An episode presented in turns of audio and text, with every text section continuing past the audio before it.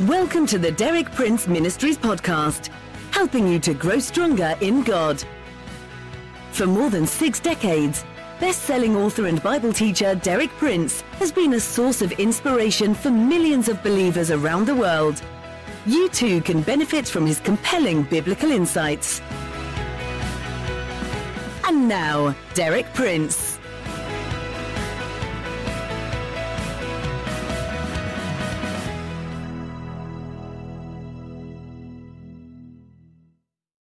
This week I'm going to continue and complete the theme that we've been following for the last three weeks God's abundance. We've seen that God's abundance is made available to us as believers on one basis only the cross.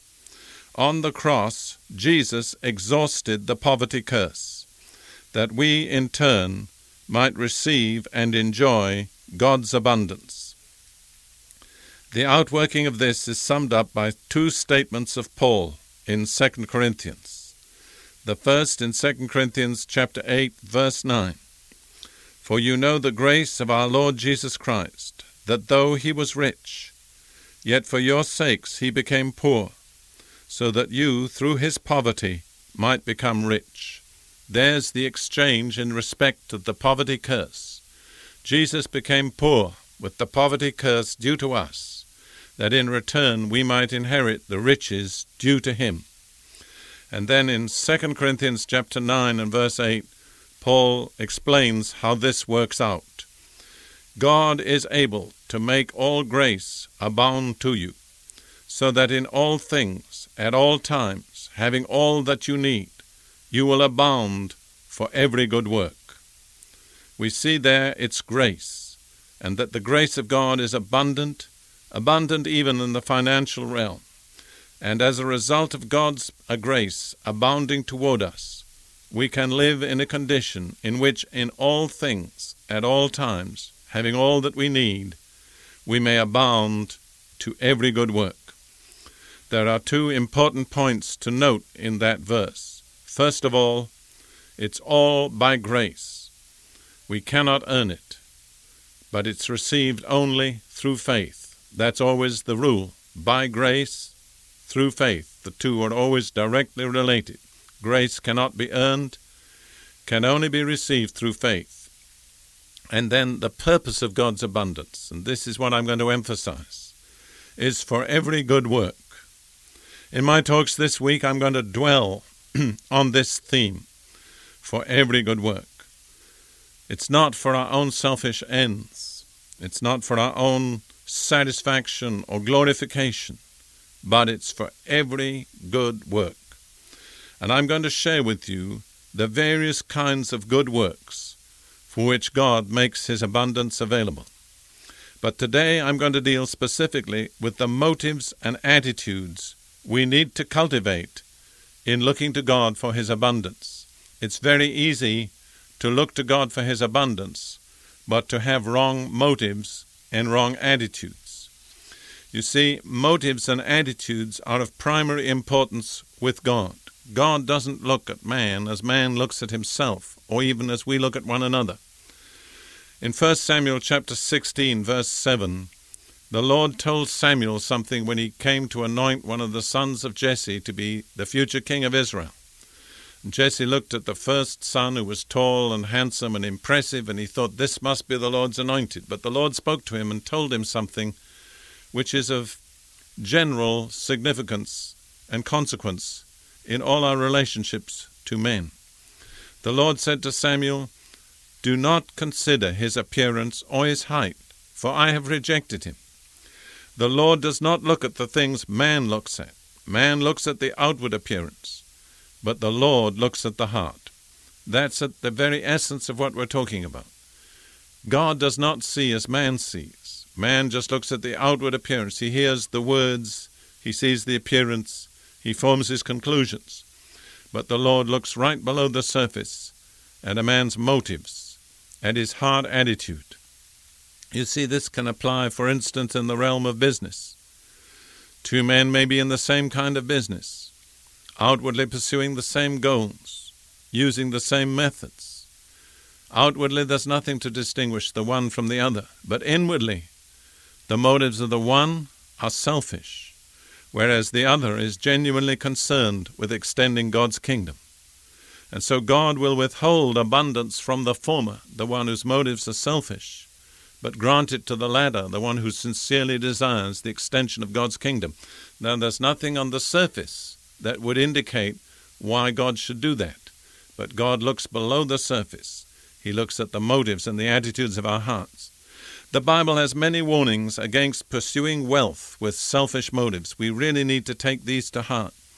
In Proverbs 23, verses 4 and 5, do not wear yourself out to get rich have the wisdom to show restraint.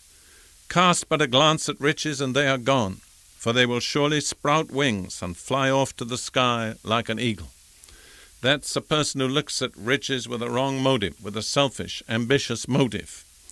I've been at times in meetings where businessmen have been together. Sometimes they've been trying to persuade me about something, and uh, they've got this plan, this project, this invention, whatever it may be, and they sit down and discuss what they'll do with the second million after they've made the first. And you know what I've discovered about such men? They never make the first million. So all their time spent discussing what they would do with the second million is wasted. Cast but a glance at witches, Proverbs says, and they are gone. For they will surely sprout wings and fly off to the sky like an eagle. That really is true to experience. Again, in 1 Timothy chapter 6 verses 9 and 10, Paul gives a very solemn warning. And this is especially for Christians. People who want to get rich fall into temptation and a trap and into many foolish and harmful desires that plunge men into ruin and destruction. For the love of money is a root of all kinds of evil. Some people, eager for money, have wandered from the faith and pierced themselves with many griefs. Alas, I've seen that happen to believers whom I've known. Eager for money, they've wandered from the faith, their motives have changed, they've begun to put money before God and before the kingdom of God, and they've pierced themselves through with many griefs. Do not have that ambition to get rich. Have the ambition to serve God and to extend His kingdom. And then in Luke 12, there's a parable that Jesus related that applies very much. The parable of the rich man whose ground produced a good crop. And he thought to himself, What shall I do? I have no place to store my crops. Then he said, This is what I'll do. I'll tear down my barns and build bigger ones, and there I will store all my grain and my goods. And I'll say to myself, You've got plenty of goods laid up for many years. Take life easy, eat, drink, and be merry. But God said to him, You fool, this very night your life will be demanded from you. Then who will get what you've prepared for yourself? This is how it will be with anyone who stores up things for himself, but is not rich toward God. See, it's not being rich that's the problem. It's being rich with the wrong motives and the wrong attitude, storing up things for yourself and not being rich toward God. And that is foolishness. The Bible is so plain. God is so plain and so outspoken. When he spoke to that man and told him his soul was to be required of him that night, he said, You fool, you fool. Friend, I wonder how it is with you. If God were to say to you, Your soul will be required from you tonight, would God have to call you also a fool because you've been rich for yourself, but not been rich toward God? It's important to ask how can we protect ourselves against these wrong motives and these wrong attitudes which can be so deceptive and yet so disastrous? I want to suggest to you two main remedies. The first is check your motives. Why are you seeking prosperity, success, abundance? Is it out of personal ambition? Is it out of covetousness? Is it out of pride? Are you self centered? Or are you really sincerely seeking the extension of God's kingdom? Check your motive. And secondly, let me suggest another remedy which I think will give great security. Let God add to you in His way and His time. Don't you go out for these things. You go out for the kingdom of God and let God add. There are two scriptures I'd like to give you in this connection Deuteronomy 28, verse 2. And all these blessings shall come upon you and overtake you if you will obey the Lord your God. I love that phrase, the blessings will overtake you if you obey the Lord your God. In other words, you don't have to run after the blessings. You have to cultivate obedience to the Lord. And when you walk in the path of obedience to the Lord, then the blessings overtake you. That's the kind of prosperity that's desirable. That's the kind of wealth that has God's blessing with it. You're not seeking wealth. You're seeking to obey God, but because you're walking in the path of obedience, His blessings come upon you and overtake you. And then there's the words of Jesus in Matthew 6, verse 33 Seek first God's kingdom and his righteousness, and all these things shall be added to you. You see, it's a question of priorities. What are we really seeking? Are we seeking wealth first? Then we cannot have God's blessing. But if we're seeking God's kingdom and God's righteousness, then God guarantees that He will add to us all the things that we need, all the material things. Jesus said, You don't need to be too concerned about the material things. Your Father knows you need those things. But you get your priorities right. You focus your mind and your will on obeying God, on seeking the extension of His kingdom, on, on going after His righteousness. And God will take care of all these things. I want to testify as I close, out of personal experience, it really works. God keeps His side of the bargain.